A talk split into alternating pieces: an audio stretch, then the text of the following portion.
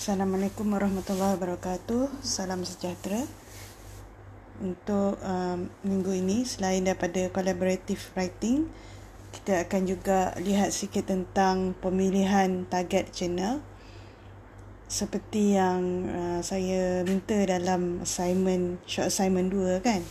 Saya minta pelajar menyatakan target jurnal daripada jawapan yang saya baca saya dah baca semua jawapan dalam uh, short assignment 2 tu. Saya dapati ada beberapa pelajar yang masih lagi keliru. Apa tu journal dan apa bezanya dengan um, database contohnya. Okay? So bila saya minta apa uh, target journal yang mungkin kita boleh hantar artikel pada journal tu ada yang jawab uh, contohnya science direct Okay, uh, Web of Science.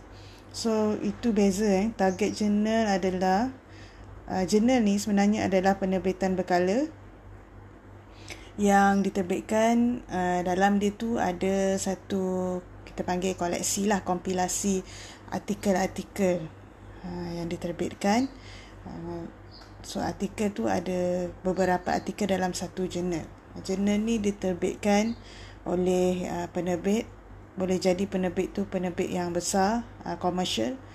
Uh, boleh jadi juga penerbit tu adalah persatuan persatuan uh, akademik. Dan uh, jurnal ni biasanya dia diindeks diindekskan dalam uh, database pangkalan data tertentu. Uh, dan mungkin dia ada dalam beberapa pangkalan data. Uh, nanti kita akan lihatlah uh, apa yang dimaksudkan dengan sikit sebanyak tentang pengkalan data dan sebagainya. Okay, uh, so se- uh, sebelum kita pergi lebih jauh, kita uh, dalam slide 2 nota saya letakkan dekat sini kalau masih ingat kita dah tengok kan uh, proses penulisan yang uh, biasa di dijalankan oleh seorang penulis seorang penyelidik dia bermula dengan pre-writing sehinggalah akhirnya adalah penerbitan Ah, di mana dalam proses ni kita pilih ataupun kita tetapkan mana jurnal yang kita nak hantar. Adakah di bahagian uh, pre-writing ataupun di lepas kita dah siap final draft. Okay, sebenarnya kita boleh uh, dah boleh mula fikir sebelum kita buat draft lagi. Baru dah baru ada idea kita dah boleh fikir mana nak hantar. Kalau kita fikir awal lagi bagus sebab kita boleh rujuk uh, kepada jurnal tu dekat dekat laman web dia ada uh, apa ni peraturan lah instruction arahan kepada pengarang dia nak uh, ada limit tertentu mungkin contohnya macam abstract abstract nak berapa mungkin uh, apa ni dekat situ ada panggilan pada uh, artikel maksudnya dia war-warkan ada pengumuman yang dia uh, jurnal ni akan terbitkan special issue dalam topik tertentu.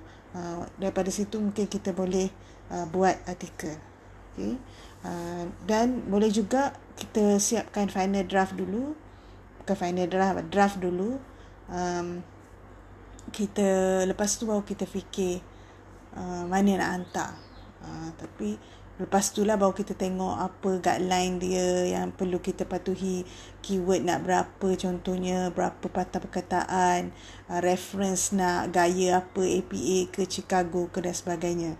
Okay, uh, so itu terpulang uh, nasihat saya kalau saya saya lagi suka kita tahu awal-awal, kita fikir awal-awal. Mungkin bukan pada um, peringkat awal yang ada idea tu mungkin pertengahan masa kita duk revise artikel tu duk tulis draft kan duk jumpa supervisor minta tengok artikel dan sebagainya tu kita dah start fikir awal. So bagi saya lagi awal lagi bagus lah Okay, uh, so slide uh, ketiga kat sini saya letakkan kita kata apa apa dipanggil uh, proses lah proses uh, penerbitan artikel So proses ni untuk terbitkan artikel um, ada proses tertentu kita mesti siap final draft lah. Uh, draft mesti siap, lepas tu kita pilih target journal. Ini macam saya kata tadi tak semestinya target journal dipilih setelah uh, final draft siap tapi nak menggambarkan proses dia ada beberapa uh, kata apa perkara lah yang kita perlu selesaikan uh, sebelum kita terbitkan artikel siapa yang nak terbitkan artikel dia akan melalui proses ini. Itu maksud saya. Uh, jadi kita nak tengok hari ini pemilihan target jurnal. So minggu uh, lepas raya nanti kita akan tengok uh, submission. Apa macam mana nak tulis cover letter. Contohnya apa yang dimaksudkan dengan editorial review peer review tu apa apa komen dia macam mana nak jawab komen uh, dan last sekali uh, dalam fasa ataupun peringkat penerbitan artikel adalah uh, dapat keputusan lah kita berjaya terbitkan ke atau tak dan lepas tu biasanya lepas keluar keputusan tu adalah aspek teknikal lah. Uh, okay, untuk macam-macam lah ada proses lain tapi itu semua teknikal.